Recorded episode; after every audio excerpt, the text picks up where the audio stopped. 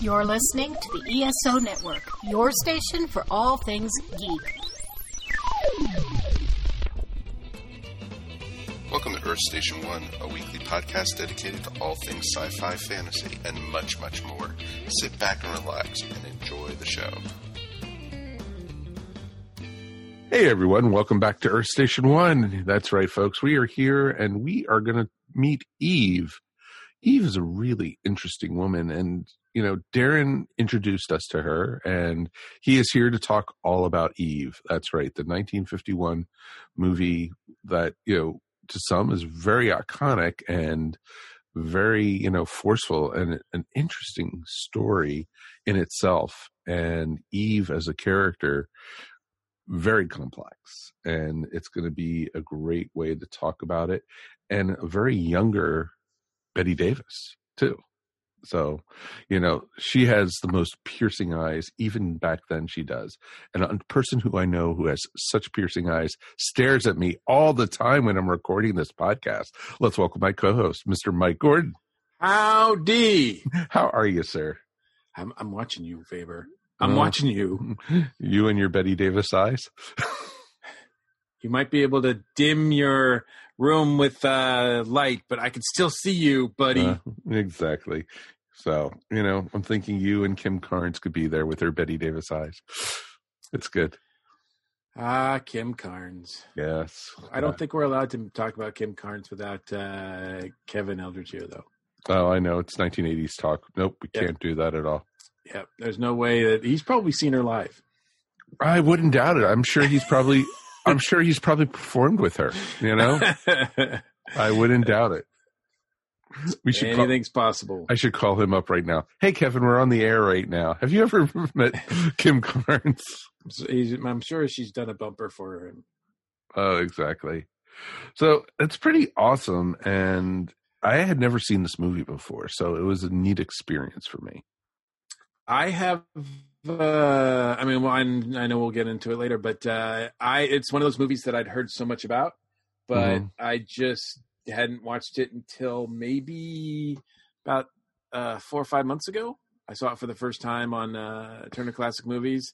So uh, yeah, but I rewatched it again for the podcast, and uh, I mean, I, I, I liked it the first time I saw it, but I think I'm liking it more and more each time I see it. So mm-hmm. It's going to be fun to talk about. I'm really anxious to see you know Darren's take on it and why you know it's significant in in terms of uh, you know gay history. No, of course, of course, of course. It's it's very interesting that you know I could see where it ties into the, a lot of the LGBT and gay culture and such from watching this. So it definitely would be a lot to talk about. And we definitely would love to hear from you guys at home. So please write us, earthstation1 at esonetwork.com. Definitely would love to hear from you guys. And, you know, big shout out for everybody who is joining us tonight. And of course, can't do this without our patrons. And, you know, our patrons are part of our lifeblood here at Earth Station One and at the ESO network. And we want to thank you guys for, you know, being here and thank you for some of the feedback that we've gotten for our new, you know, the ESO board silly podcast up on the Patreon. And, you know, some folks are like, that was fun. That was cool to hear your guys' thoughts on what's going on with COVID 19 and how you guys are handling it. And, you know, a lot of people are very, very concerned about what's happening, who is there, and you know how each person is dealing with it and not dealing with it. So I do- totally understand. I uh, wanted to give a quick shout out to patrons Jill Sanders and Dave Slaughter. Thank you so much for, of course, supporting the network. And of course, Earth Station One is part of that. So definitely thank you, thank you, thank you, as we like to say. Uh, you know, and you could become a patron too for as little as 25 cents a week for, you know, all kinds of cool stuff, including, you know, the ESO Board Silly podcast. And, you know, we have different reviews from other podcasters. We, uh, you get 48 hour previews of Earth Station One, Earth Station Who, and hopefully the Dragon Con report. We'll, know more about that in a few weeks. So if you know what's happening with that, but enough said with that. So all you have to do is go to patreon.com slash ESO network. Also, a big shout out to our friends over at Tifosi. That's right, folks. Tifosi, the sponsor of the Earth Station One podcast. You know, folks here, you know, I had been trying to get Mike Gordon to pick up a pair of Tifosi sunglasses, but he needs prescriptions in it. And guess what, folks? Tifosi has prescription service. Like if you have a, subscri- a prescription for your eyes, you can get sunglasses in your prescription. That is pretty awesome. All you have to do is go to tifosioptics.com and at the top there's a place to put a coupon code in. All you have to do is ESO network and you get 10% off your order. Great sunglasses, great gaming glasses or TV glasses. It's pretty darn awesome. We are Tifosi, as they like to say. So definitely check it out and tell them Earth Station One sent you. It's pretty darn awesome. With that being said, let's get started with this week's rants and raves. You know, something I want to talk about real quick is, you know, I've been finding a lot of extra time on my hands lately. And, you know, I've been finding out I have a guilty pleasure that I didn't even know about, you know, and, you know, it's nothing bad or anything. And, you know, I could talk about it on the air. I've been watching road trip videos on YouTube. It's pretty awesome. I don't have you heard of these, Mike? I don't know what you're talking about. It is a video that people go to different parts of the world and they plop it in their cars the like 4K camera on the dashboard and they film where they do the drive where they're going. Some people pe- they're not narrating it; it's all just it's just you seeing it from the driver's point of view and you're basically driving through the Swiss Alps, or you could be driving through downtown Atlanta, or you could be driving through the California coast or the Maine coast.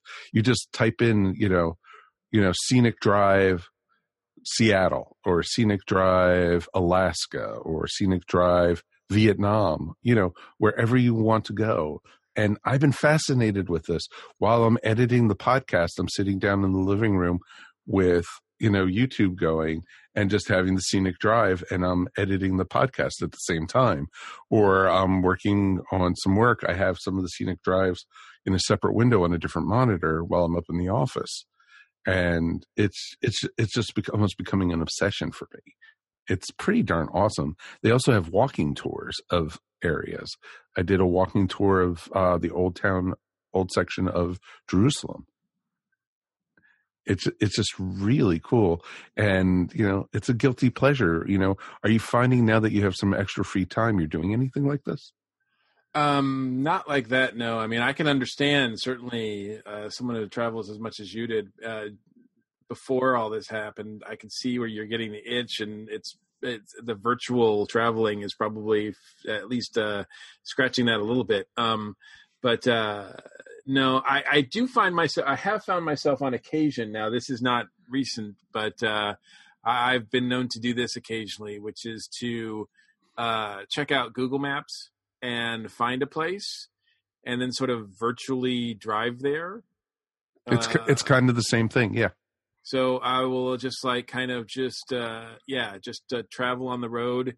Uh, like I'll um, a lot of times I'll go, or not a lot of times, I don't do it a lot, but the times I've done it, I've done it like, especially um, at home in Massachusetts. I've gone through uh, some of the back roads or some of the roads I used to take when I used to drive around uh, either uh, from college to uh, my uh, parents' house or into Boston or around around different areas just to see you know what it looks like and just sort of be uh, just sort of drive around the old neighborhood so to speak um, and uh, and I can do that virtually of course um, but uh, uh yeah because um, it's and I have noticed that since you know the since people can't travel and see a lot of these sites that a lot of tourism places are offering virtual tours Oh, exactly. You can go to the Louvre and do f- virtual tours.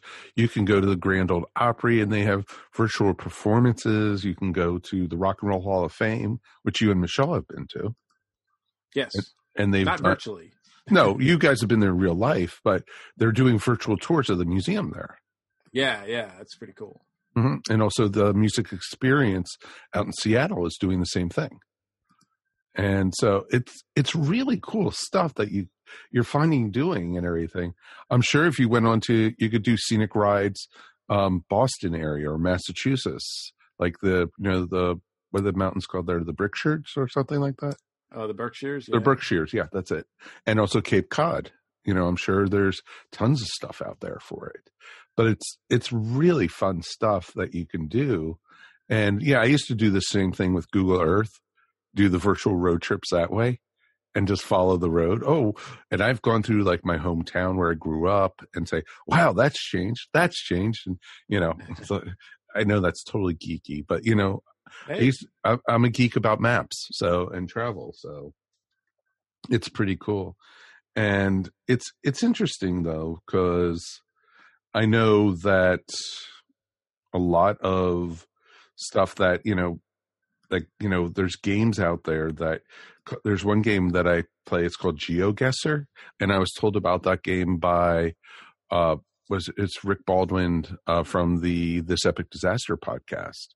Cool. Uh, they get told me about this game. It basically uses google maps. They it's like they drop you some any place in the earth on the earth. They don't tell you where and they use google maps and they like fuzz out any of the road signs and everything, you have to try to figure out where you are. On a map after you know after a bit you know you drive you you go through the map area and try to figure out where you are and then you hit a map button and you have to like drop a pin where you think you are and the closer you are to the exact location you get points excellent uh-huh. It is really it's fun for someone like me who's like a geography nut, but it's kind of like it's also like ah, this takes up too much time. but right now, you know, that's all we have is time. Well, and yeah, I mean, uh, there's a lot of uh, folks have a lot of time, and like I said, I mean, we're not, you know, traveling is not uh, something that we're able to do. So it's kind of cool to have that uh, outlet to be able to travel and see places virtually if we can't actually do it, uh, you know. Manually. Exactly. Well, exactly. And it's places, you know, now I want to go to Switzerland to see the Swiss Alps. You know, I've I've never been I've been to Europe, I've been to England and I've been to France, but I've never been, been out. you? Yeah, exactly. I, I've never been to me. Thank you. Talk about 80s moments there, dude. You know, know, right? Wow. Kevin must be in heaven right now when he's listening to this. so, yeah, it's, you know, it's just it's just interesting to be able to do stuff like that and go do things and road trips and I just love things like that and I just you know, I just we'll have a link up to a couple of these things that, you know, are up there. I think GeoGuessr is on Android and for um, iOS, but I don't know if it is available for you know if in it. I'm sure because it's all Google Maps based, so it, it's easy to do, and everyone has access to YouTube, and it's all free. And the 4K stuff is just beautiful if you get a chance, especially if you watch it on your TV and it's just like and you you feel like you're actually driving sometimes the only things that do suck is sometimes when they have commercials in the center of it, you're all mellow and you're driving, and then all of a sudden, you know, a commercial pops up. It's like ah. so, so it's pretty cool. So it's you know it's interesting stuff. You know, have you been watching anything or any kind of TV or such? Uh, well, sure. Uh, been I'm watching TV, uh, a lot of TV actually, a lot of movies. Oh, one thing I did, um, but uh, yeah, one thing I did, I um, watched the. Uh, you know, we're talking about uh, places that are doing special releases during the pandemic. Um, the National Theatre in London. uh, of course, has recently uh, made a lot of their performances available, and uh, two of them, uh, or I should say, one of them in two different ways, uh, has been released, which is uh, Frankenstein, which is a Danny Boyle Oh, written yes. and directed, and you know it's. Stars Benedict Cumberbatch and Jonny Lee Miller, who switch roles. Isn't it every other every night they're changing? Who's well i don't i don't know how often they did it but um i do know that there's two performances that were recorded and one has uh cumberbatch as the vil- as the monster the creature and uh the other i mean has jonny lee miller has uh as victor and then they flip the roles this in the second performance. So i i actually watched both of those and uh and then after I watched both of those, I actually listened to um, when I think it's when Monsters Attack, the podcast that uh, Jim Adams and Madeline and the award-winning Mark Maddox do, uh, and they talked about it. So, um, so that was fun. I, I did that, and uh, I think the National Theater. I don't think you can watch those on YouTube anymore. That was only to I think the beginning of May. Uh, but I've heard that the next performance that they're going to release, uh, they may have already done so. Uh, so you have to check it out. But um, is a version of Streetcar Named Desire with uh, Gillian Anderson, uh, starring Gillian Anderson, and I'm Oh, guessing she's going to be playing. Stella? No, No. I'm, I imagine she's playing Blanche. Oh, of Uh, course. I imagine. I mean, she could probably probably play either, but I'm pretty sure she's playing Blanche. So, uh, and you know, it's amazing uh, that uh, that they're doing this, and I have to give them a lot of credit. Um, when I first started watching the Frankenstein uh, performance, uh, I, the first one I saw was the one with uh, Jonny Lee Miller as Victor. Hard for me to believe that this was- these were recorded in 2011. So these are like almost a decade old. I think you and uh, I had talked about it when uh, it first came out. so long ago we've been doing the podcast. Yeah, I know. um, which is amazing to me because it doesn't seem like it it's been that long since they were released. Uh, but they do actually look a bit younger uh, than they than I'm from. Than, you know, I mean, they're ten years younger. So, uh, but um, uh, when I first started watching it, I was like, oh my god, I've been there. Like I'd for- totally forgot that when I was in London. Uh, one of the performances that I saw, I, I saw an Ibsen play uh, performed at the National Theater, a beautiful theater, and it. I, like I said, I don't think it's still available, but if it is, or if there's some way that people can see it, uh, I recommend they do so because it is a wonderful production. Either way, uh, if you watch either performance, uh, they're both winners to me. There's certain things that are a little bit different on, and of course, with each each performer, but um, uh, it is it is amazingly well done and for those of us who just read frankenstein like we did in october um, this one is probably one of the most accurate or faithful adaptations to the book that I've ever seen as far as an adaptation goes. Uh, there's a lot of stuff that are that's straight from the book and uh, that I've never seen in a movie before, and I thought that was that was interesting. So, uh, and the stage, the the music, the the setting, uh, uh, everything about it, the way that this play was put together, I mean, it's top notch. I mean, you know, the National Theater in London is probably one of the best theaters in the world for seeing uh, anything, and uh, um, they they do an amazing job. So, uh, if you've never seen a play there, um, this is now's your chance. Exactly. And there's lots of experiences like that out there, folks. It's just take advantage of it. You have all the free time in the world right now is Well, some people do. Some people do, yes. But a lot of people, you know, because movie theaters are closed, there's no sporting events really. Right. And, you know, so use this time, go find out all about this. And a lot of them are free, which is even nicer. So definitely check it out.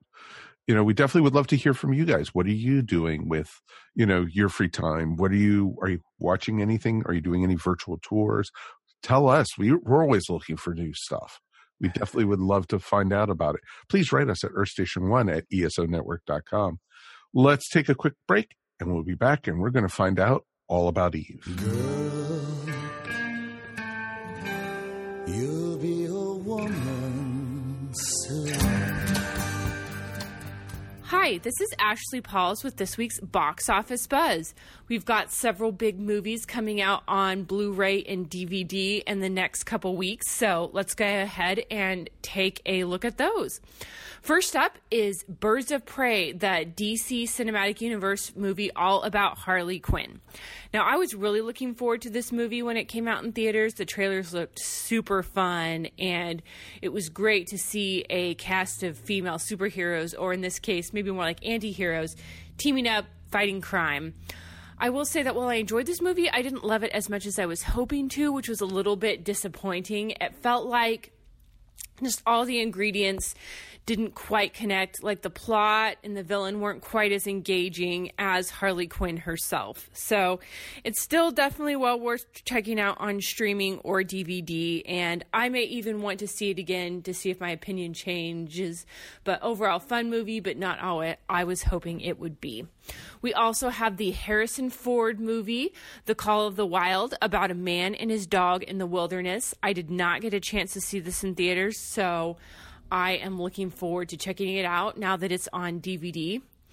Coming up in the next week, we have the Disney Pixar movie Onward. Now, this one's already been out on streaming for a while, so many of you have probably already seen it. I did get a chance to see this one in theaters before the shutdown, and I thought it was okay, but I was a little disappointed in it too. I thought it just wasn't quite as good as some of the other Disney Pixar movies, although I do know others that really, really loved it. So if it was still in theaters, I would probably say, eh, you don't really need to rush out and see it, but it's good to watch at home. Also, coming out on DVD and Blu ray is the adaptation of the Jane Austen novel Emma. Now, I personally love Jane Austen. She's my favorite author, and I've seen many, many movie adaptations of her works.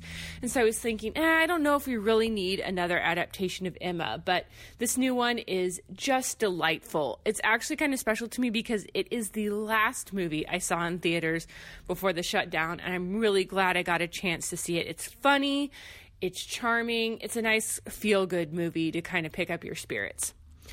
And that's all I've got for this week's box office buzz.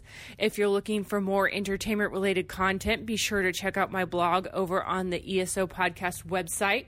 I recently took a look and reviewed the final season of The Clone Wars on Disney Plus. I'm Drew Leiter. And I'm Cletus Jacobs. And we're here on the station surviving the coronavirus. Since you guys are probably quarantined there down on Earth, let you know uh, we got DC news, comics, television shows we're going to be talking about every week. Come join us every week on the Earth Station DCU podcast here on the ESO Network. Honored members, ladies and gentlemen, for distinguished achievement in the theater, the Sarah Siddons Award to Miss Eve Harry.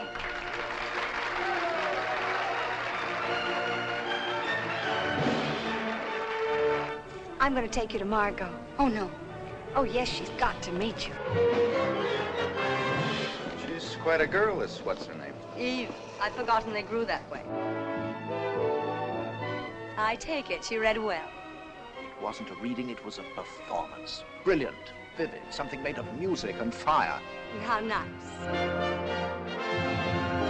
After all you've said, don't you know that part was written for Margot? It might have been 15 years ago. It's my part now. You're quite a girl. You think? Fasten your seatbelts. It's going to be a bumpy night. You do all that just for a part in a play. I'd do much more for a part that good. Why do they always look like unhappy rabbits? Because that's what they are. I go and make him happier. There never was, and there never will be another like you.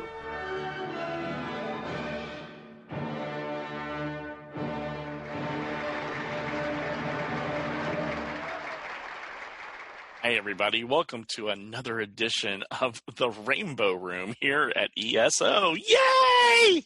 I like that name. That's awesome. You like Actually, the Rainbow Room? Yeah, let's keep I, it. Oh, we can we can definitely keep it because I, I have something special for you. We're gonna we're gonna do a trifecta of uh, black and whites. So we need to have some color somewhere. So th- this next three uh, group that we're gonna do part one's tonight. We're gonna do uh, three classic black and white films that don't necessarily have gay characters in them, but they're so iconic that you will see drag queens ape them and uh, they have become legendary over the years for their influence in gay culture and pop culture. And tonight we're going to start with the classic All About Eve. This is a 1950s black and white by Joe Mankiewicz, directed, and it stars um, Bette Davis, Celeste Holm, Anne Baxter. Uh, let's see here: George Sanders, uh, Gary Merrill, Hugh Marlowe, uh, Gregory Ratoff, Thelma Ritter, and in her first on-screen appearance, Marilyn Monroe. Sweet Marilyn. Mm-hmm. This was her first. I didn't know This it was. was this was her first appearance. She was fired from Warner Brothers for not being photogenic. Yep. Wow. Yeah, put That put that, in your hat and smoke it. That- just to start yeah. off. that guy lost his job. Yeah, pretty much. Uh, unless unless of course it was Jack Warner, and he he's made some big boo boos over the years. Well, but you true. know, whatever. Um, the reason why this movie is so important is Bette Davis is a gay icon, without a doubt. And Bette Davis's struggle as um, a star, um, when we talk about her, she is an actress. She's not a movie star. Now, she became a movie star by being a really great actress, but she was always more about the work than looking glamorous. She was always about doing the best performance that she could. This screenplay, it was hard to tell where Bette Davis's life ended and Margot Channing, the part she plays, began. Which Because there were so very many similarities. Which is so mind blowing because she was only she was cast last minute. She's a replacement for Claudette Colbert. Yeah, she was only Wow. like she only yeah she was only cast like with a week or two weeks to go like Yes. before they A started week. filming this. Yeah, But to it- go. which is It- it- amazing. It seemed like this role was written for her, though. it really does. I mean, well, yeah. be thankful Claudette Colbert has a bad back. She was in traction. Yep. So that's why they had to go with someone else. And they had to go with Bette Davis because she was the only other actress who could play this part, who was around. And of course, this is after her big brouhaha with Warner Brothers and getting fired and out of her contract and blah, blah, blah. And she thought she was done working. everybody thought she was done working. Yeah. she I mean, was she, she, she was placed not, an ad in Variety looking for work. she was not like yeah when she was cast as this it was not like oh it's going to save this it's almost this was a risk It was, yeah. I mean, she had a reputation for being temperamental and uh, and difficult to work with, yada yada What? yada. Uh, yes, please. Are you talking about Please. Margot or Bet- Bette? Um, yes. Again, yes. And uh, when, when it comes to Bette Davis's performance in here, this is probably the best performance of her career. oh, she was wonderful in this. She truly was wonderful, and she's beautiful in it. She truly, Oh yeah, yeah, Yeah. and because I'm used to seeing older Bette Davis, you Mhm. know, not younger, very vivacious, and she is gorgeous in this. she she's is. not She- she's not younger in this well, I she's mean, forty. i mean she's 40 she's this is like i mean this as as darren pointed out she's this is the second like burst of her career really Oh, I know, um true. i but mean she's- before that she was still gorgeous, though. She, yeah she steals every scene that she's in in this. I think people Mhm. forget. I mean, we we're so used to seeing Bette Davis as the icon, as the subject of a Kim Carnes song, as the as uh, you know something to mock, a, a caricature. I think people, very few people, have actually seen her work. And, and- why we're bringing it up here. Yeah, and once you see her work, I mean, even the last Will movie that we did uh, featured Be- Bette Davis and Joan Crawford, which was uh, Baby Jane, right? Mhm. whatever Yeah. happened to Baby Jane. Now that's that's a Bette Davis that is uh still putting in like the work, but it's so cartoonish and It was very over the top, campy yes. kind of a performance. Yeah. Um, but you forget that she, I mean, she was the total package Uh, she had the look. She could play. She could play a villainess. She could play an innocent. Believe it or not, there's a lot of early work where she's the. Uh, She's the innocent ingenue. Yeah, in now- a lot of movies. yeah, A lot of movies. Some of them not so good. yeah, But- that's true. There. Obviously, her forte is is where she gets to you know have a little bit of edge to her. We she gets to be, for lack of a better term, the bitch. Yes, the bitch, Mhm. absolutely. And and boy, does Mankiewicz's script and this movie just give her She's got Just- a lot of material to just- work with, doesn't she? just like I am shocked. Uh, actually, Darren, I am shocked. I guess maybe it was too cliche, but I was shocked that you didn't open with "Fasten Your Seatbelts" because it is no, one Mm-mm. of the most iconic. I I, I think. I think that's the if you if there's no nothing else that you take from this Mhm. movie, right? That that makes it significant for gay history. Mhm. It's that line That that this features the line "Fasten your seatbelts." It's going to be a bumpy night. It because that's like so iconic. It, it's extremely iconic, and it's probably one of the top 100 lines ever in cinema. Sure. It's not just the line; it's how it's delivered, all of the stuff. But we're going to get there because Oh, it's beautiful. Bette Davis is working with such a great cast here Yes. that it, this is one of those parts where it's lightning in a bottle. Everyone is on point. Everyone knows what their role is. Everyone is just in lockstep doing their thing. Once again, like we talked about with Valley of the Dolls, the men are almost non-existent in this movie. Up to a Except for one. and we'll get there. We're going to get there. Don't you worry. We're going to get there. So we're we're, we're going to go through the plot, but first a little, tri- just a small amount of trivia here. All About Eve has been nominated for 14 Academy Awards. Wow. Still the record. It is the record. It is tied with Titanic and La La Land. No movie has exceeded 14 nominations in a year. It won for Best Picture. It won for Best Adapted Screenplay. It won for Best Director. It won for Best Sound Mixing. It won for Best Supporting Actor. And it won for Best Costume Design, Black and White. And of course, that was Edith Head and Charles um, Lemaire. So Edith Head, otherwise known to everyone nowadays as Edna Mode, um, came in and helped with that for sure. Hello, darling. Hello, darling. No capes, darling. And of course, she was she was famous for working on that um, the uh, chocolate satin dress that she wears at the party. You can't tell it's chocolate satin um, from a black and white print, but it it, it is because there there have been documentaries about that dress. So let's go down how it how it all works out, shall we? I'm going to do a little high point of the um, the plot, and we'll talk about it. So going to the um, stage one night is Karen, who is the playwright's wife, Celeste Holm, and she is there, and she notices that someone's not there who's always there. There's a there's a stage door, Johnny, or in this case, Joanna, waiting uh, to meet with her, and blah blah blah. Even though they've never talked, apparently. And this is the night when uh, Eve Harrington decides to make her move.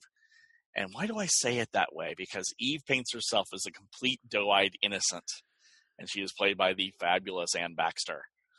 This is Ugh. uh there yeah, this is yeah, we are She is we are spoiling we are spoiling the twist here. Oh, although totally. although it it you're pretty certain that something's not right with Eve uh pretty quickly. Um, Well, you you are, but you aren't. I, I think today's audience would be like onto her in a heartbeat, but in the 1950s, no. It's true. There's a been and yeah, it's It was a lot more like- innocent time at that point. Well, not only that, it's just that there's been this movie has been like sort of uh, unofficially and officially been remade over and over and over again. Oh, yeah. so this plot is not new to people who are you know familiar with uh, any storytelling right now. So, But Eve gives herself away the second she walks backstage. Where does she go? She doesn't stage. follow Celeste nope. to to the dressing room door. She goes right to the stage to look at it, and it's like, hmm. And everyone and Karen, of course, is being like, oh, she's well, she's a new kid. She doesn't know what she's doing. She's just she's just in awe of all this, blah blah blah. And so Karen meets with everyone. We meet um we meet Margot, who is up to her neck in cold cream, ranting and raving about this, that, and the other, and going from one subject to the other like she's manic. Um, and her maid there, Birdie, is is there trying to help her out with things. Love Thelma Ritter.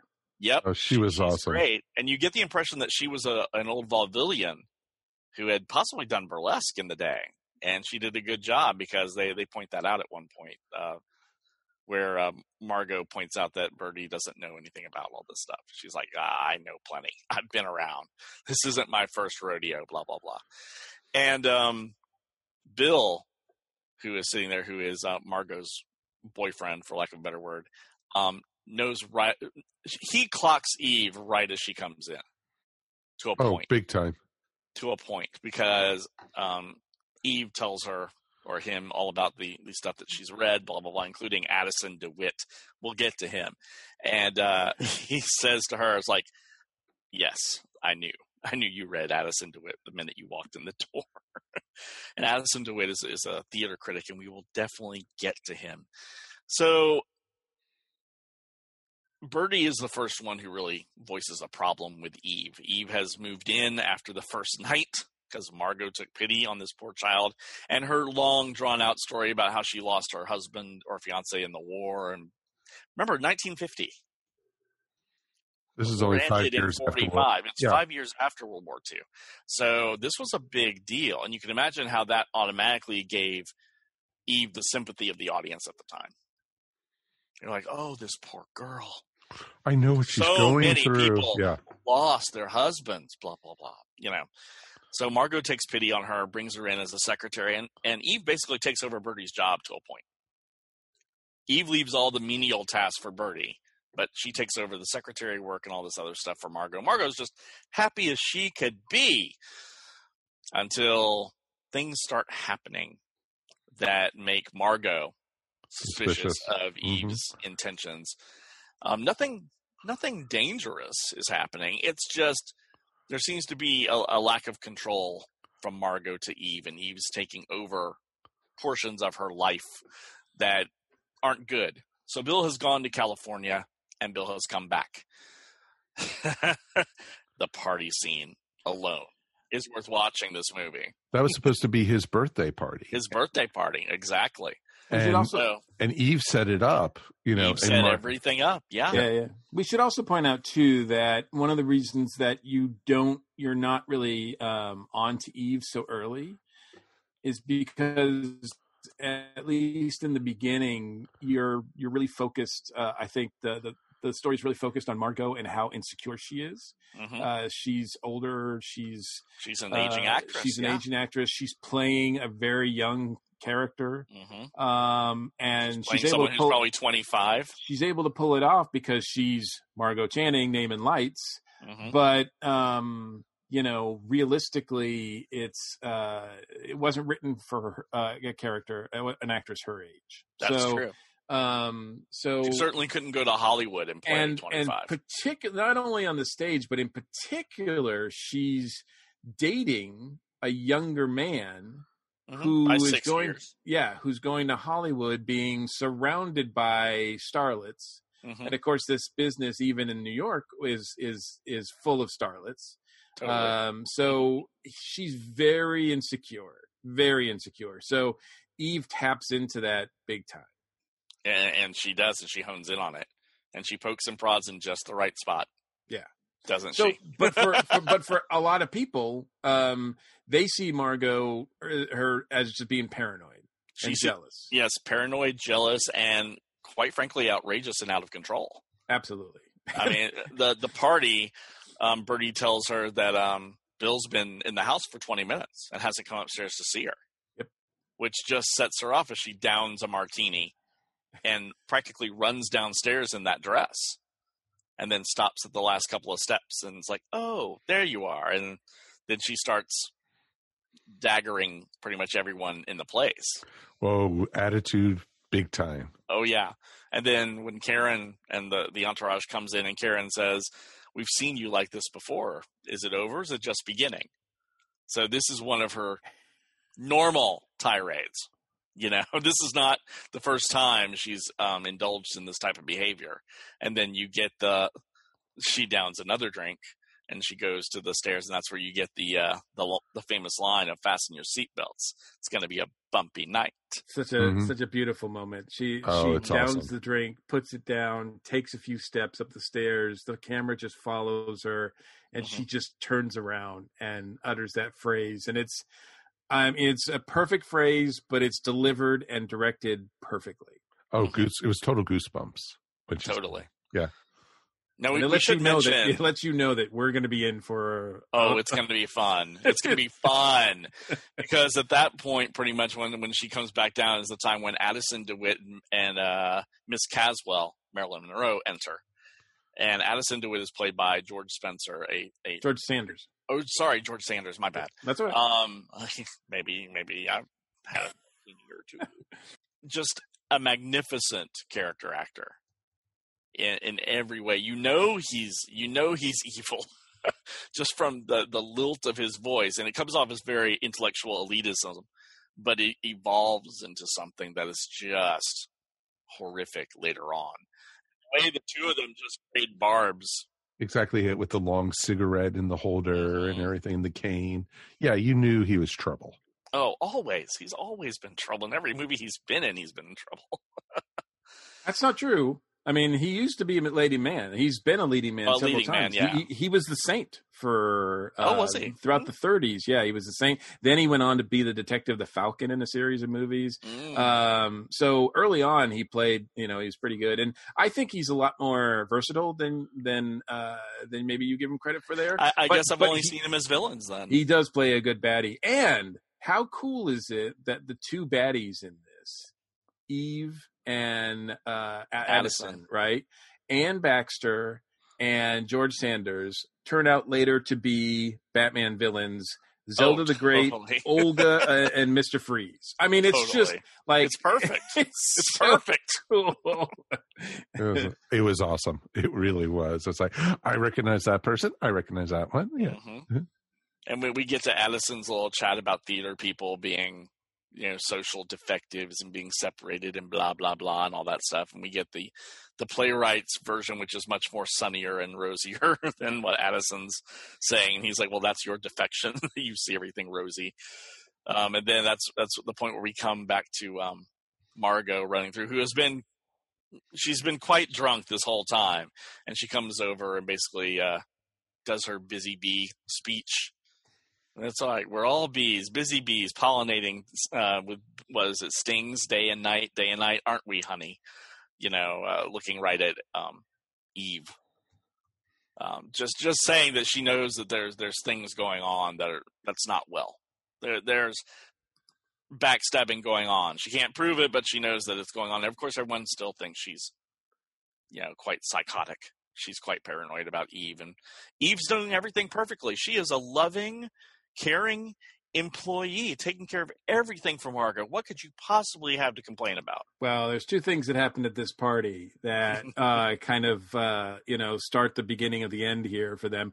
One is that uh, Margot uh, it, it seeks to actively dump Eve on someone else. Mm-hmm. Uh, the director, The producer. the, producer. Yeah, sorry, tried getting her an office Yeah. job, if you Yeah. remember. And I don't have enough work for her to do here, Max. Would you give her a job?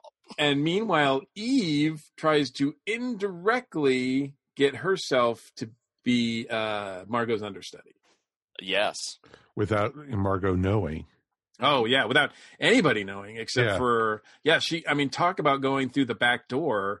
Like this is like the the hidden back door underground basement like door. Like she she she asks the wife of the playwright Uh huh. to to, to, get her the to get her that. Like Well, that's like the real back door. That's really shady. makes so much sense. She's Oh, been absolutely. to every performance. she knows the part inside and out.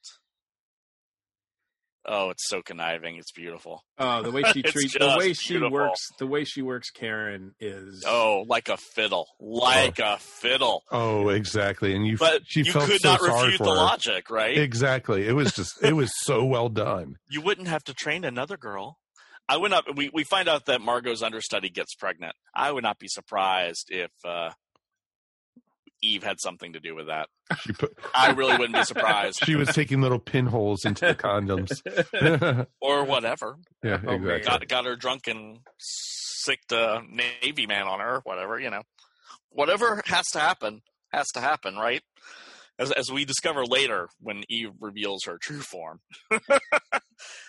we'll see later. Um Margot just basically blows up at um the party and then everyone goes off their ways. Karen's huffy about it because you know, she she's taken this too much this was a step too far for Margot. Not that they are on speaking terms, but Karen's just had it right now. You know, you have a friend who you just can't deal with once in a while, and you just have to like, I need some space from you. Oh, all the time. Yeah. Yeah, Margot is has reached that point with Karen. And Karen's on Team Eve. At totally, Karen's on Team Eve. Almost everyone's on Team Eve except for Birdie, really. You know, when you And- think and about Margot, it, yeah. everyone's At first. well, Margot, yeah. Yeah. You know, at this point, Margot's not on Team Eve at all. No. So, um, yeah, she takes over as understudy, and uh, because Margot doesn't wear a watch or whatever, she shows up at the theater the next day to help read for Miss Caswell's audition, um, like, like an hour and a half late. And she shows up, and Addison is there, and the audition's over, and he's like, "Well, your understudy read in your place." She's like, "I don't see why a pregnant girl should have to be subjected to an audition." It's like, "No, your unpregnant new understudy, Eve Harrington." Dun dun dun. And obviously, Margot had no idea that that had happened behind her back. Nope. And uh, Addison knew that she had no idea. Slipped your mind, did it? yes. Yes, that's what it did. Slipped my mind. And that's the last time we see Marilyn Monroe in the film. That is the last time you see her. I don't know if Addison knew. I mean, he he knows when she reve- like when he tells her, but I don't think he knew ahead of time. No, he he knew because he was in there with the audition. I know, no, but I I, I don't think he wasn't part of Eve's plan at this point. Oh no, No, he no. made himself a part of the plan. Yeah, he yeah. Once he sees what she, once he recognizes what she does here, hmm he legitimately seeks her out. And totally. Because he's looking for a Ms. Caswell that can actually act. absolutely, like, uh, yeah, his character is Addison's character. Man, you could write uh tons of papers on this guy. Like his his character is fascinating in this. And that's why Addison sends Miss Caswell off to California so he won't have to deal with her anymore. Yeah, That it's true. totally makes sense. off to TV land. Exactly. You must go into television. Do they do? Do they do auditions in television? It's That's- nothing Con- but, but I like that. Constantly. It's always. auditions. television is nothing but auditions. Like he's just it's yeah. oh. Oh, And so, yeah, Marilyn Monroe's out of the movie at this point, and we move on. and so uh, Margot Channing enters the theater and basically manages to eviscerate everyone in the room. Um, they all leave angry at her. Yeah. Which, can you blame them? Or No, can you not not, at all. blame them? Except I Eve. mean- Eve's not angry. She's just No. awkward. E- Eve awkwardly leaves Slinks in out. silence because She's exit stage left. very quietly Mhm. you know, if she had a mustache, she would be twirling it like, let the old woman crack under the pressure. You know, um, a- as all the men leave her, including Bill, her boyfriend, who seems to end the relationship at that point. Yeah, I have no doubt that when she left, she still was within earshot, so she could hear everything that was going on. Oh, on. totally. She was somewhere in that room listening in. Yeah, she would be the one of the people who put the glass up to the door and everything to listen through. And so the playwright comes home to Karen, and he hears uh, she hears all about what happened at the theater, and she's like, "Oh, there's got to be a way to get back at Margot. Margot's just being beastly, blah blah blah. Oh, we're going away for the weekend. Oh, I have a brilliant idea." And so she calls Eve up because Karen's being played at this point. Yep. And uh, the next thing you know is uh, it was supposed to be a couples weekend for the two couples. The playwright, I like how they say Margot, couples weekend. and Yeah. Bill- yeah, the Air couples quotes. weekend. We won't call it swinging. Yeah. the couples weekend. It was early fifties, not late fifties. Um, they they all go off, but Bill does not show up. The playwright's not there. The director's not, Not there. not the playwright. Sorry, the director. The director's not Yeah. there. Um, like I said, the men kind of interweave in my head in this movie. Um, they they're off, and so they're driving Margot to the train station so she can get her train to get back to New York. It's the last train for her to catch, and they're on a rural road somewhere in New York, supposedly, and the the car runs out of gas. And they have this conversation in the car after uh, the uh, the playwright leaves to go find some gas somewhere. Obviously, Margot does not make the theater, and uh, Margot says at the last minute of it, "Well, it's not like you had um, emptied the car of gasoline yourself." and you can see Celeste Holm, who has felt guilty about this prank that she has played, slink into the car seat. Oh, she could have if she could have been followed into the back seat, she would have. She would have. Like, so it tells you, yeah, she did empty the car of Well, gasoline. you remember- So she was able the- to tell Eve, "You're going to go on tonight." But even in that scene, if you notice, Margot was like, maybe I'm being too hard on Eve, blah, blah, blah. Mm-hmm. She was starting to, She's trying to be sympathetic. Yeah. exactly. And, you know, that blows up in her face right there. Yeah, later. Yep. Yeah.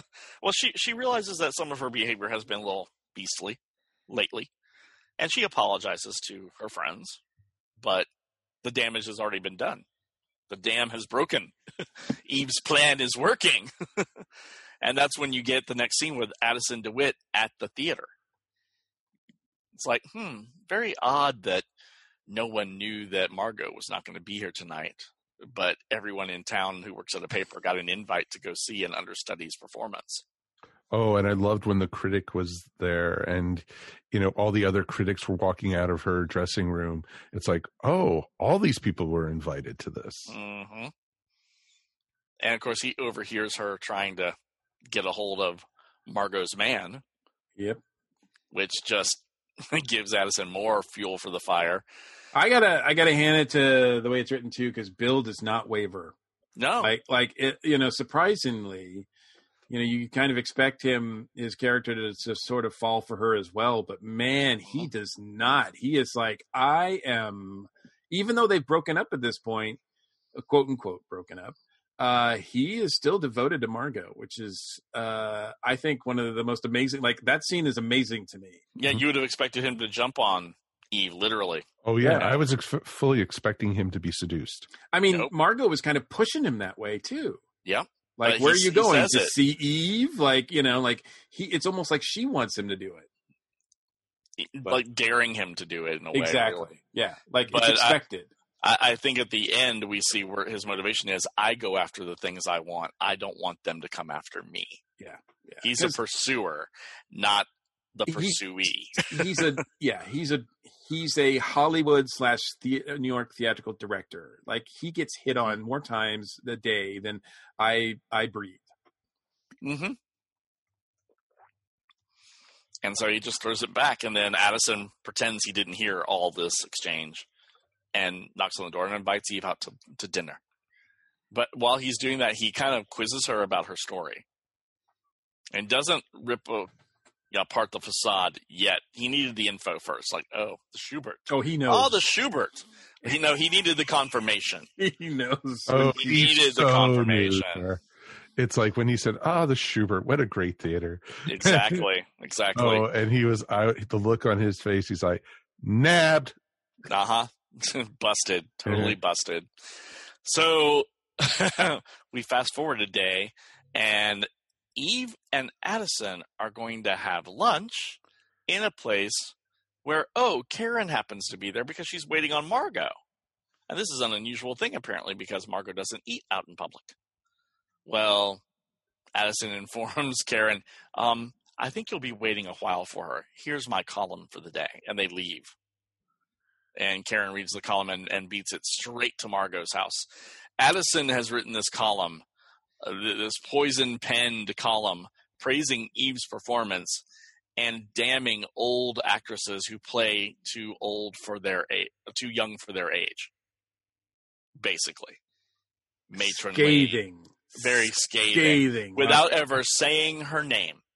It didn't have to. Didn't have to. Everyone knew who he was talking about. Everybody knew. Yeah. Oh, good lord! So um, Eve then goes over to the playwright Lloyd and tries to apologize for Addison twisting her words. It's so tragic. She's just a little flower. She didn't know what she was doing. And, and Karen finds this out after she's been at um, Margot's house. And of course, Bill has come in after he read it to comfort Margot, and they reconcile, blah, blah, blah. And Karen leaves. Karen goes back home, and this is when they have this discovery about the whole. the whole thing about Eve coming over, who Eve just happened to mention his play, and about how, you know, it's a great part. Cora's a great part, and we hear about this play and the the part of Cora. We never see anything of the play, but this becomes the like driving force of the third act here. And Karen forbids him, forbids it. the playwright's wife forbids him to have Eve Harrington in his new play. Think about the logic of that. But I guess Mhm. it's the 1950s, so okay. Margot and uh, Bill call, and they invite the the two of them out to the Cub room, the Cub room, um, for um, New dinner. York, 1950. Come on. New York, 1950, exactly. So they all go, and the next scene we have is dinner, and it, it's really an interesting scene where we get them sitting around. We we find out that Margot and Bill are now engaged officially to get married, which has kind of been an on again, off again question throughout the movie. And they're all so happy, and then they see Addison DeWitt sitting over there, and there's um, a bit of annoyance at that. Then Eve passes a note to Karen. Please, please, won't you talk to me in the restroom? Uh, and so they send Karen, Celeste Holm, off to go visit the restroom. And this is where we get the scene where we finally reveal Eve for who Eve actually is. Evil. Evil. it's right there in the title. It's been there the whole time. When uh when Mankiewicz uh cast Anne Baxter, the Zanuck in the studio didn't really want Anne Baxter. They were looking for somebody else.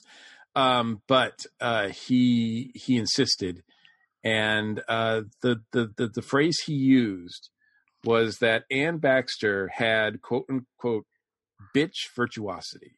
Yep. Yep. She does. which Oh, big which time. I'm like, okay, if that's not a uh, a gay term, Pretty much, yeah. Isn't it? I don't know. I don't know what is. Uh, Anyone who's seen me cut it eye as someone who I disapprove of real quick. I'm like bitch virtuosity. I'm like, I Pretty have much. never heard that used before, but And- it's Truthfully, if you don't see it in this movie, watch the Ten Commandments, folks. Come on. Oh, it's there too. Yeah. But I, I have to say, you've got to have someone who can be on the same level as Davis. oh sure. And, and you can't have a protagonist and an antagonist without them being on the, at least the same level for for acting. They've got to be able to go believably head to head, right? So you have to have a bitch to deal with a bitch. That's just the way it is. Which is why Karen just basically gets eaten up and chewed out, out all the time. But you know, despite that, you know, it starts off or it the first two acts, it makes it sound like uh, the plot weaves it. It's this sort of you know Margot versus Eve story, but the third act is all uh, like Margot's hardly in the third act. hmm It's Um, because just kind of faded away. yeah, it's because Eve Her is part's you know, over. it- yeah, Addison comes in, and it's Addison who like you know Oh, the third bitch in the movie. yeah it takes Oh, it takes that- control. That scene in the hotel room with Mhm. Eve. Wow. Well, well, we'll get there. We're still in the ladies' room. yeah, I know, but when wow. when, e, when Eve reveals her plan to Karen about, I told Addison everything, and he left out the detail of your little prank on Margot. So if you don't want everyone to hear about that, you'll make sure your husband puts me in his play as Cora. And Karen realizes she's she's in a corner. She's over her head at that point. Totally. She she's been played, played, played, played, played. And she's like, You would do that for a part in a play? She's like, I'd do that and much, much more for a part that good. Which is why I think maybe she had something to do with this, the understudy getting pregnant. Just thinking. Just saying. If she if she's willing to do that, what wouldn't she do? Basically. Which which just leaves Karen like speechless and just sitting there in the restroom, knowing full well that she's going to have to acquiesce to this request or lose Margot as a friend forever, and possibly the director as well, and lose her husband's work as a playwright as well. There's a lot standing on the fact that Addison DeWitt not write that in a column ever. Think about the the level of that weight. Boom, done. Career's over. So the two, um, Addison and Eve, leave the cub room, and Karen goes back and just passes it all off as, "Oh, she just wanted to apologize." And Eve, um, sorry, not Eve, Margot, kind of acts it all out. Did she cry? No, no, not at first, not at first. Of course not. Of course not. She didn't cry at 1st Uh-huh. You know, acting it all out as she basically would have acted it out, and um, uh, the the floor just gets silent, and then Margot announces she's retiring from the theater, and she will do a, a tour of this play that she's currently in for the playwright, but she doesn't want to play the part of Cora. It's not a role for her now that she's married, and Karen just breaks down laughing that Eve's plan has totally worked. Everything about this plan has totally worked. Well, not to Eve's. Not not completely, but as far as Karen's concerned, Yeah, yeah, this, this was the uh, the cross T and the dot I. Oh, this is hilarious. yeah. But then they start rehearsing the new play, and Eve starts muscling in on Karen's man. Oh, it gets ugly. It gets ugly. And Karen does the only thing she can do. She goes to Addison DeWitt and has dinner with him, or was it breakfast or lunch or whatever before um, they the company for this new play goes out to New Haven, which is where you go out and try new plays basically before you bring them to Broadway. Um, has a conversation with him, and we don't know about this until it's revealed later. So the next scene is Addison and Eve walking through New Haven. Her basically rejoicing about, oh, I'm going to open in this new play. It's my part. It's oh, it's it's beautiful. It's great. It's blah blah blah. All the while she's been trying to sink her teeth into the the playwright's, you know, husband. It didn't work for the director. Maybe the playwright will play ball with her, um, and it doesn't work because Addison tells her all about everything that he talked with Karen about the night before. Mhm, exactly. He might leave. He might leave Karen, but he's not leaving Karen and walking in with you because I own you. Oh, Exactly. Oh. belong to? What are you talking about? And- oh, that and- was just that's so wicked. That was just Oh, completely wicked. It was absolutely wicked. And Addison DeWitt basically takes apart every bit of Eve's backstory and informs everyone of the lies they are, you know, in to Eve at least, and says basically, if you want none of this to be print, you belong to me. Yes, Gertrude. Yeah, Gertrude Sl- Slavinsky or something. yes. All about Gertrude. Yeah, that that's a name that'll look good in uh, in lights, right? Gertrude Slavinsky. so, uh, and it was interesting how he, Oh. you know, how he did that. It was just like, Yep. oh, and then we slapped her. Oh yeah, you got you had to have a 1950s slap. Yeah. It's what you did to hysterical women, right? Smack. I mean, almost Gary feel Miller. sor- you almost feel sorry for Eve here. he- Nope. I- No. no, No. no. No. Really? No. No. Not at all. No. Not at she all. She made this bed. She gets to lie in it. that she was getting her comps and co-ups in that one.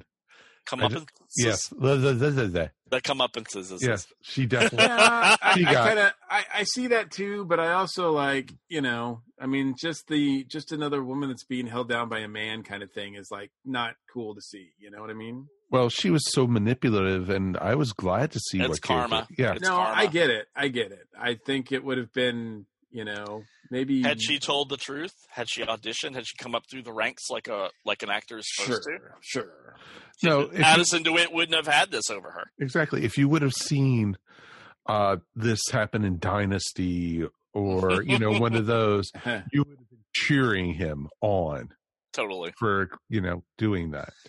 But I'm I- I did pregnant like with your how- no, child. no, no, no, no, no, no, no. Yeah. Wait, wait, wait. Let's make this clear. I would not have been cheering. Addison is a piece of. shit. I mean, Addison is Okay, a, they both are. Yeah, yeah. They're- no, they're no, but, both- but no, they're no. both garbage. Yeah. So, so yeah. So I can't like because you know obviously the guy has no talent whatsoever in terms No, of he's a critic. he is a critic, um, but he you know he he desire, he desires theatrical power like in that Mhm. community, and he you know goes through these women and takes advantage of these women just uh, just to make himself more powerful, and he is scum. So I I definitely you know like I said you I said I'm not completely on Eve's side here, but I'm I like I said I, you almost feel sorry for her. But it makes you wonder who's the who's the greatest villain of the piece. Well, yeah, she gets she gets uh, you know uh, as Mike said she gets upstaged. She literally gets upstaged. literally and when he says um yeah you're you're was it battling out of your uh, weight class because the only way out for her is to go to Hollywood. yep Yep. which is why she's leaving Yep. Oh, and God, that's, that still doesn't yeah. mean that addison's not going to write an article Oh no, no. so yeah at, at the end of the film then this this film is basically all told in flashbacks but it's bookmarked right where they start at, at a scene and they end in the same scene it's just the front part and the back part of it when you watch the beginning of the movie and you see them sitting at this award ceremony everyone seems quite fine they seem okay but when they come back and you see eve give her acceptance speech for this great dramatic award that she's receiving in less than a year from her debut on the stage. You can see the fuming of Karen, more, more like shaming, because if it wasn't for her, this never would have happened. None of this would have occurred. She's the one who brought her into the, the backstage to meet Margot. So all this mess, Karen feels great guilt about. And Addison's just eating it up because he knows everything that's gone on with everybody. And Margot's just sitting there with her cigarette, staring daggers at Eve Harrington, Oh my God. praising everyone. No one could do a is- is- cigarette and so well as Bette A Davis. did. cigarette flick. you know, it's just, it is a piece of work. People talk about twists in movies now, you know, M. Night Shyamalan and, and all that jazz. But when, when you can tell a cohesive story and then go back and watch that first scene of the movie after you see all of it, you can see the shreds of what has happened that we're about to find out. You can see it on their faces. You see it from all the men that, that Eve's tried to come on to. You see it from Addison gloating and grinning because he knows he's got Eve. And you see it from the women who can't stand her. Just absolutely cannot stand her now. Which is why she is leaving to go to California because no one will give her the time of day in New York now. Nope, exactly. And then because Eve didn't even want to go to the party that was Nope. in her honor. because it would be surrounded by people who hated her. Yeah. And then what happens when she goes home? She comes in. She's lost that voice, that really feminine lilting voice. She's much more gruff when she's not talking to other people now. Yeah, yeah, whatever, babe. Yeah, whatever. You know that that I guess Wisconsinite sort of accent has come out in a way. And then she's pouring herself a drink because she wasn't going to go to the party because she was tired and she didn't want to. Mhm. And uh, lo and behold, there's a young girl who has let herself into her apartment and fallen asleep in a chair. Oh no, no, please, don't call the police. I haven't taken anything. Please search me. It's okay. And in less than five minutes, this girl is the new Eve. Yep. Yep, And exactly. Eve is now And- Margot. And the the circle, it's an endless circle. It, right? Yep, it That's- keeps going. It the- keeps on trucking. hmm It's uh, whew, such a powerful movie. hmm It's a great ending, isn't it? It's a great Oh, ending. it was awesome. Um, it's skillfully written, wonderfully acted. Mhm. Uh, I mean, it is. There's a reason that it is one of the like. A lot of people consider this one of the best movies ever made, and you I can see why. Yeah. the first Yeah. time, maybe the first time I watched it, I th- I think it, I thought it was entertaining. Uh, and that was only five months ago. Was the first time I'd ever seen it. Um, and I saw it, and I was like, okay, this is pretty good. I, I I like this. But watching it again, I was like, wow, this is like this movie gets better the more times you watch it. I Be- think. because you're paying attention more to the language. You're yes, and exactly, script. and you're The, the script has got a point to make, and it makes it sometimes so quickly you don't hear it the first time through. Yeah, yeah, because you're just kind of following the story and you're watching it and everything like that. Mm-hmm. Um, but yeah, once you sort of you know know everything, and you, it's one of those things when you rewatch it, knowing everything, it just enhances the viewing experience. I think. Mhm. Uh, This is a movie that definitely benefits from a second viewing, maybe even three or four. So um, let me ask you this, because I know we're getting kind of tight, but I, I wanted to ask you this because I, I had to, you know, uh, doing the research and everything, because I don't think I. There was one moment where I thought, I thought, well, that's kind of interesting, because there's something that Eve says to Margot at one point, or Margot says some some connection with them. But I have seen where there's a lot of theory and and emphasis on this, or or an angle put on this that Eve is is a, a, a, a like a coded lesbian. Yeah, the, and that's true because when um, Margot's going up to dinner or up for the night in the party scene, um, right, right, and Bill's there, and Bill's like, and you um, Bill's like, "Do you want in." me to see you up or tuck you in or whatever?" It's like, "Take my clothes off, tuck me in," which the way she says it means me now. That's what I thought. Yep. Oh yeah, Um, that is obvious. And uh, Margot says, "You would, wouldn't you, Bill?" And um, there's a pause, like Eve would, wouldn't you, Eve? And she's like, "If you'd like." Mhm. it's Oh, right yeah, there, right there. Bam.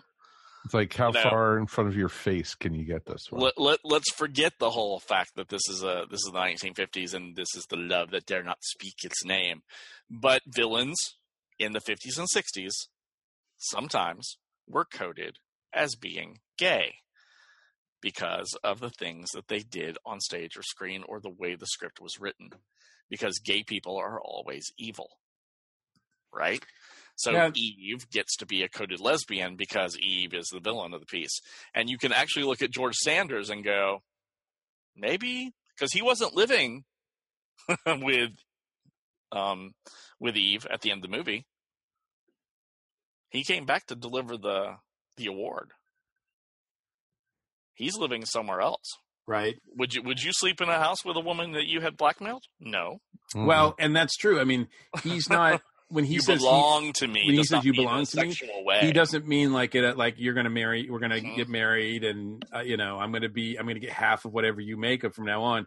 It's more like, nope. I yeah. It's an I made guy. you and I can unmake you. Yeah, his character reminds me a lot of um, uh, a character uh, that's in the movie Laura, 1944. Oh, yeah. uh, played by Clifton Webb, uh, Waldo Lydecker. Who I'm not going to spoil that movie or talk about that movie, but It's one of the great Like, mystery movies of the it's a great mystery ages. movie, and Clifton Webb, who was uh, actually uh, homosexual, um, Mhm. uh, plays this character that's you know it's that it's that witty critic columnist uh, that that is is so witty and so Mhm. clever, but also has a lot of baggage and a lot of control issues.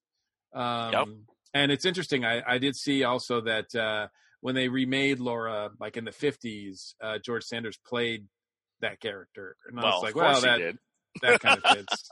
uh, uh, it so, um, fits. although George Sanders was not, as far as I know, I mean, everything I looked at, he's he was not gay. So, uh, but man, that character sure seems to be. I I could see that, you know, because the times where Eve does hit on men, it's not for romantic purposes. She's No, it's for just, power. She's just using them.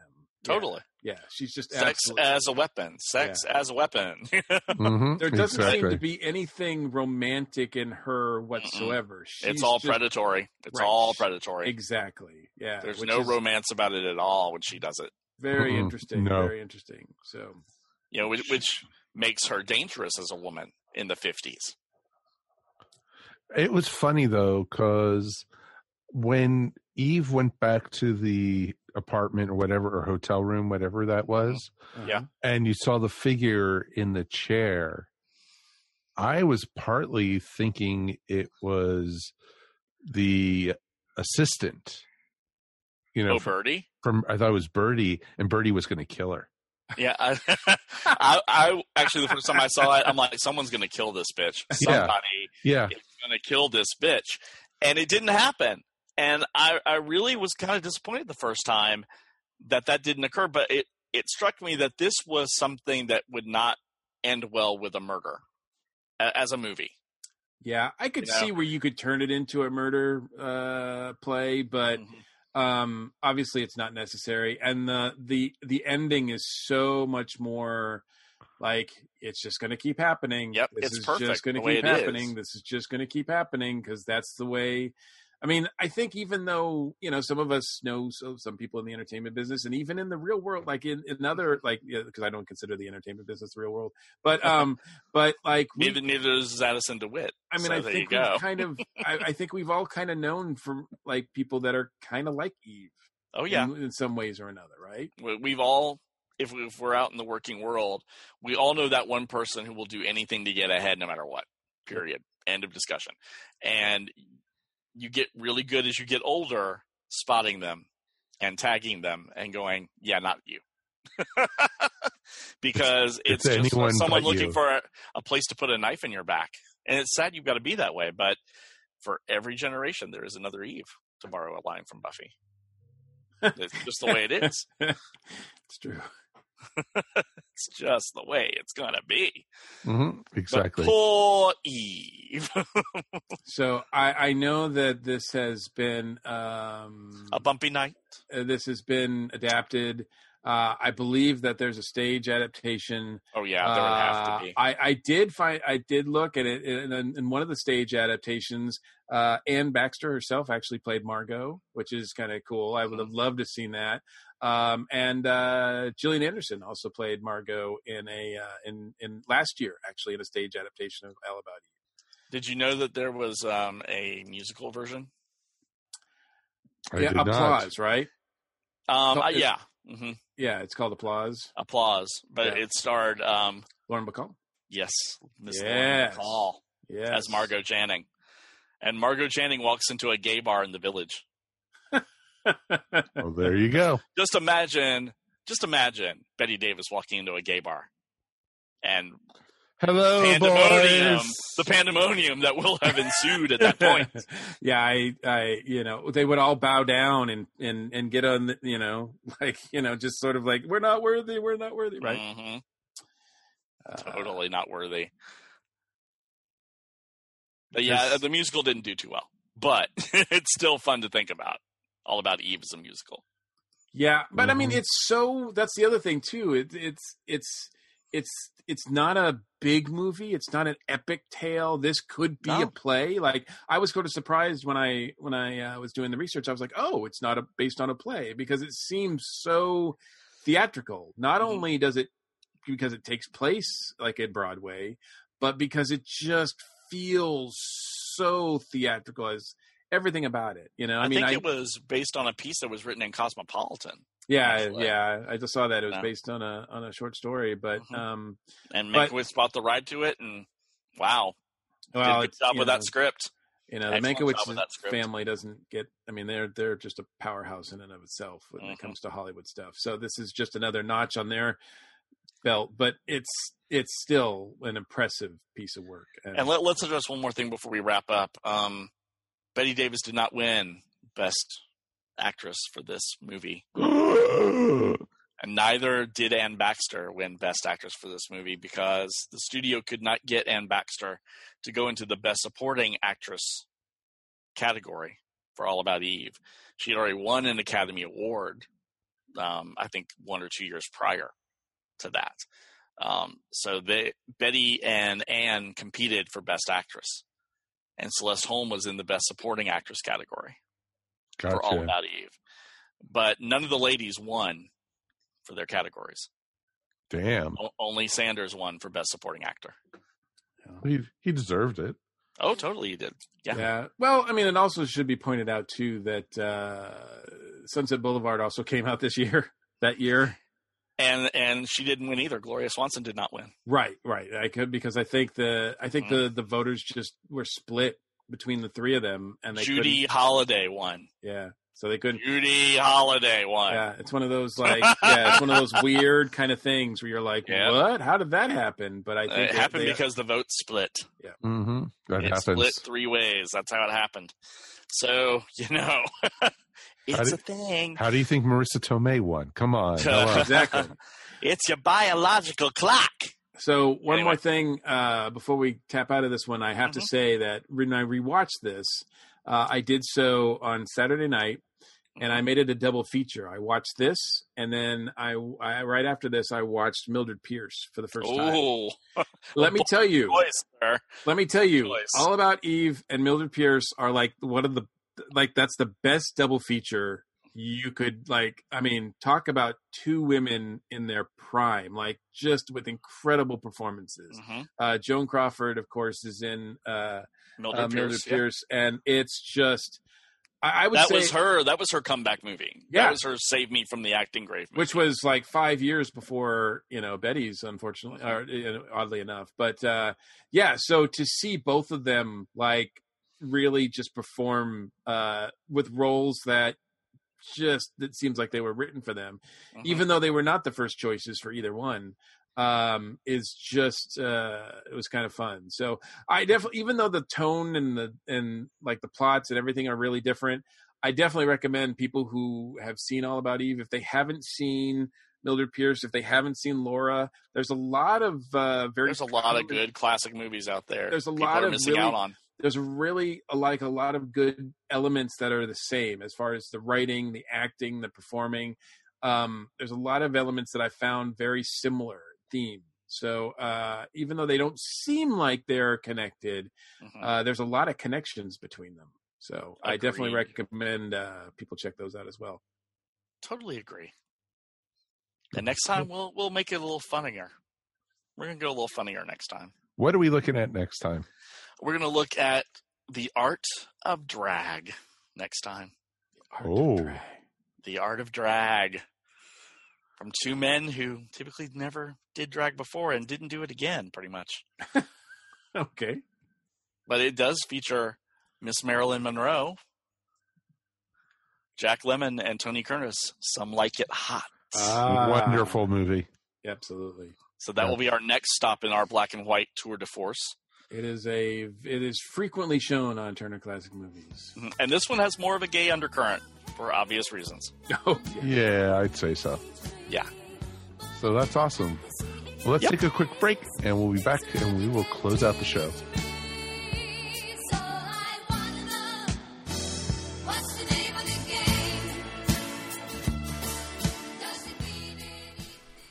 Hey everybody, Michelle here with the Iconic Rock Talk Show moment. And as we so often do, uh, we have to say goodbye. We have to bid a fond and grateful farewell to a legend, an absolute icon, words that are overused, but in the case of Little Richard, they don't even begin to describe the human whirlwind, the sport of nature that he was, a foundation of rock and roll, a member of the first ever Hall of Fame class, and every artist in rock music owes him a debt, and he knew that. He very well knew that, as he, he said to Joan Rivers in the in the uh, late '80s, "Prince is Little Richard of his generation."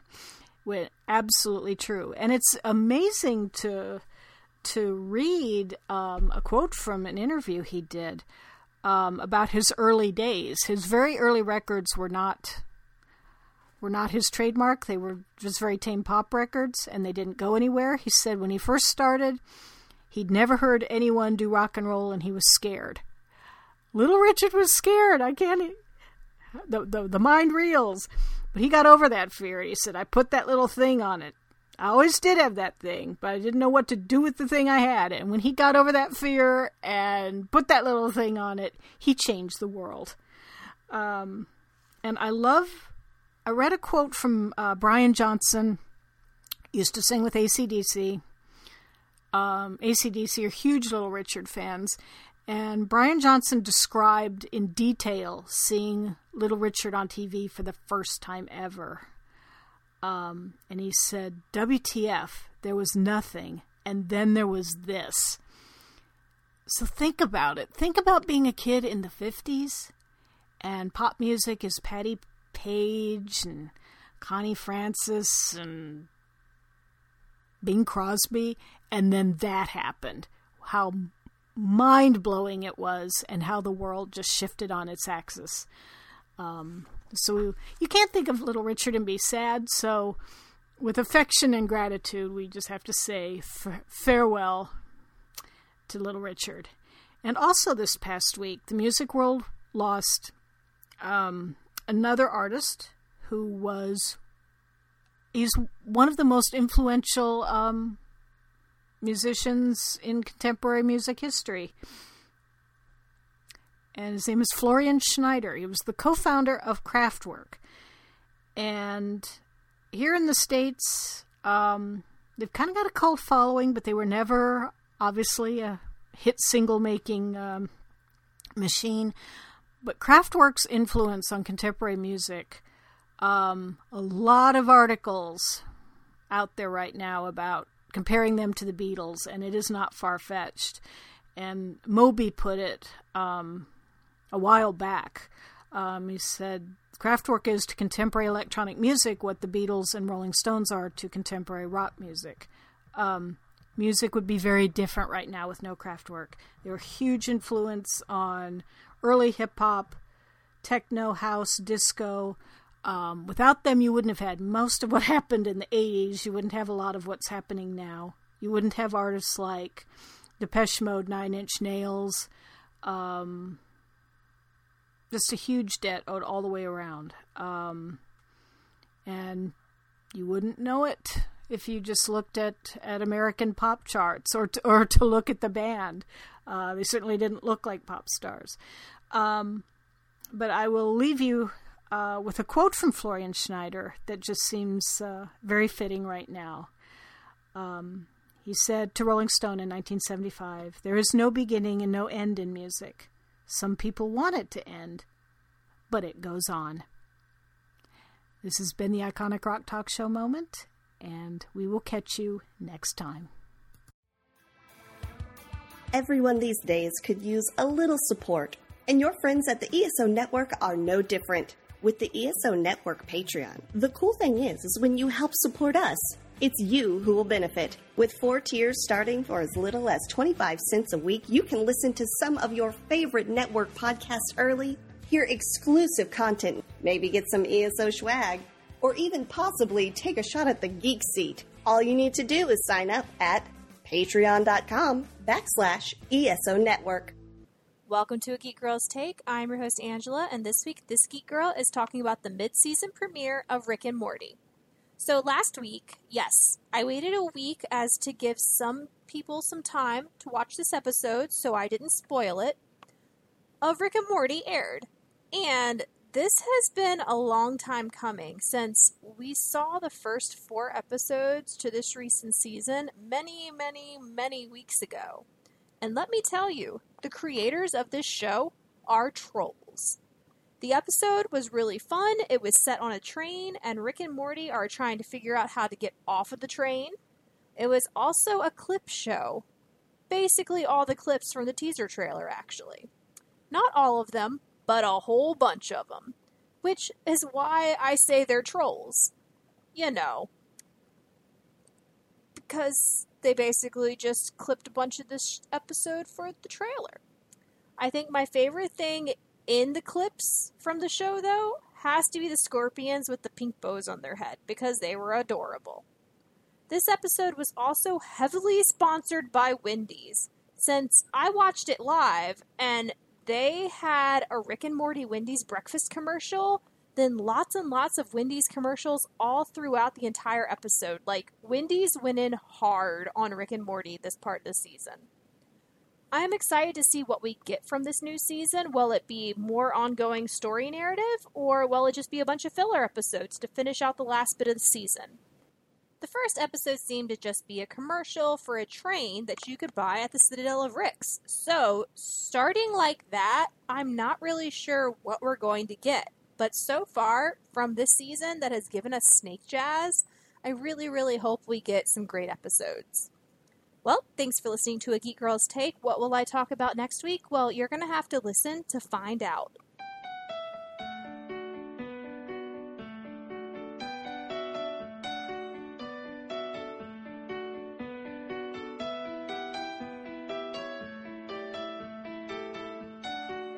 So that's going to wrap up another episode of the Earth Station One podcast. Darren, thank you for introducing us to Eve tonight. Uh, you're welcome, darling. It's been wonderful being had this evening.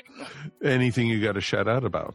I do one one quick shout out um, to um, everyone out there who loved All About Eve. You have got to, got to, got to go to YouTube and search for Charles Pierce Bette Davis.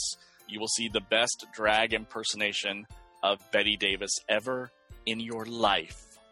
It is Uh, mandatory viewing. That is awesome. That is cool. I will, definitely will look it up, and we will. If you send me the link, we'll have it in the show notes. I will send it to you shortly, sir. Thank you, my friend, Mhm. and of course, Mr. Mike Gordon. As always, it's my pleasure, darling. What are you going to shout out about? Uh, I want to give a shout out to, um, well, I guess, and, I'll give a shout out to the man who kind of uh, founded the, this uh, this this thing that's going on in May. Uh, animator used to be uh, work for Disney, uh, Tom Bancroft. Um, he is sort of the last couple years uh, sort of inspired this this thing in May called MerMay uh, hashtag MerMay, and it's on Instagram and Facebook, all the social media. And it's encouraging artists and, and other creative folks to post images of mermaids uh, all month long. And uh, it's a lot of uh, creative people have come out and done some beautiful things. Uh, there is a contest uh, where I think he's working with uh, uh, to to give is it like Wacom right uh, to give uh, someone a tablet, an artist a tablet, and uh, some beautiful beautiful work to come out of this. If you're if you dig mermaids like I do, if you dig really cool art like I do. Um, if you just want to have fun in this month in May, just check out certainly on Instagram. Uh, uh, like I said, all the social media just put in hashtag MerMay or MerMay 2020, and you'll see like some beautiful pieces. Oh, sweet. That is awesome. I saw some of the stuff you've been posting, like on Instagram and such. Yeah, I posted uh, uh, of some of the best ones and some of the uh, ones that I saw, like uh, some friends of ours uh, from Friends of the Station have done uh, that are participating, as well as just some ones that look really cool. So, um, and yeah, it's just a, it's a great thing. That is awesome. That is awesome. Cool. I'm looking forward to seeing more of it and following any links you have up for it. Very nice, sir. I'm going to bring down a little bit. Uh, we had a passing today, uh, true comedian and funny man. And I've been watching this man since I was probably eight or nine. Um, we're talking about Jerry Stiller. Oh, And- yeah. and he passed away today at 92 of course uh, best known because he's the father of uh, what's his name ben, Ben- stiller Ben Stiller. yes what's his name good old what's his name you know and of course he was uh, and Meara was they were a famous comedy team, Stiller and Meara, and they had appeared on the Ed Sullivan Show together over thirty times. And you know, most people our age though know him mostly from Seinfeld and King of Queens. His roles on those shows, uh, but I remember him. I first saw Stiller and Meara back probably late seventies, early eighties. Um, they had a series on HBO. It was they were the hosts of the HBO uh, Coming Attractions show, talking about what was coming on HBO the next month. And they did skits, they did some comedy, but it was it was pretty awesome. And you know, he was very talented, very nice person for friends of mine who actually met him. And he was just very generous and just very sweet. And, you know, he he you saw what you saw on the screen pretty much was who he was and a cranky old guy, you know. Mm. So, you know, it's pretty awesome. Check out his work. He's appeared in a ton of movies, um, even you know some Al Pacino movies in the seventies. Um, you know, just different work he's done, and just there's they have stand up comedy records between with Stiller and Meara, and it's just awesome. Definitely, he's in one of the movies we, we've done on the uh, the LGBT yes, he was. hairspray. Yes, he was. He was the father, Mhm. Ricki Lake, Lake's father in uh, Hairspray. The, not the musical, but the original. No, the original, not the Yep. musical. Yep. And yes, so it was pretty awesome. And, you know, definitely check out his work, and he'll be missed. And mm-hmm. you know, I don't think it was anything from Corona. I just think it was old age. Yeah. So Probably. and it just it's just craziness right now because we also lost Little Richard over the weekend. Yeah, we did. Yeah. So I don't know if Michelle's going to be talking about that in the music segment or just it's just Little Richard also is just was iconic. Yes, so she uh, let's mention it in the segment. Awesome. So we'll def- you'll hear that on this episode too. So definitely, you know, definitely listen to some music, check some movies out. You know, just take care of yourselves, as we like to say. Speaking of taking care of ourselves, we'll be back again next week when Alex and Ashley are joining us once again, and we're going to talk about a class reunion happening in Michigan. Why would we be talking about a class reunion in Michigan? Well, it just happens to be taking place in Grosse Pointe, and we're going to be talking all about Grosse Pointe Blank. And it's a very fun movie, and it'll be f- awesome to talk about. Some great music in it, great acting, John Cusack, and many, many more in this one. So it should be a lot of fun. But until then, my name is Mike Faber. We will see you here next time on the Earth Station One podcast. Take care of yourselves, hug your loved ones, and we'll see you. Peace. And we're done. Boom. Yay. You've been listening to the Earth Station One podcast, a show by fans for fans. If you enjoyed the show, please subscribe to our show up on iTunes or wherever fine podcasts are found. While you're up there, please rate us and remember to leave feedback. It would greatly be appreciated. And remember to tell your friends all about us while you're at it. Earth Station One is available on most social media sites where you can join some really great topics or chats. Help support our show by shopping through our Amazon.com link or purchasing very cool ESO Network clothing and merchandise at our TeePublic store. Links to both are found on the top of our ESO Network webpage. Become a patron of the ESO Network by backing us up on Patreon for as little as 25 cents a week. Go to patreon.com slash ESO Network to sign up. We want to hear from you. Please write us at earthstation1 at esonetwork.com or call us at 404 963 9057. Thanks for listening, and we'll see you next time here on the Earth Station 1 podcast. Peace, and we're done. This has been a broadcast of the ESO Network. Be part of the crew and help support our shows by donating to our ESO Patreon or by shopping through Amazon.com or the TeePublic store, which can all be found at www.esonetwork.com. The ESO Network, your station for all things geek.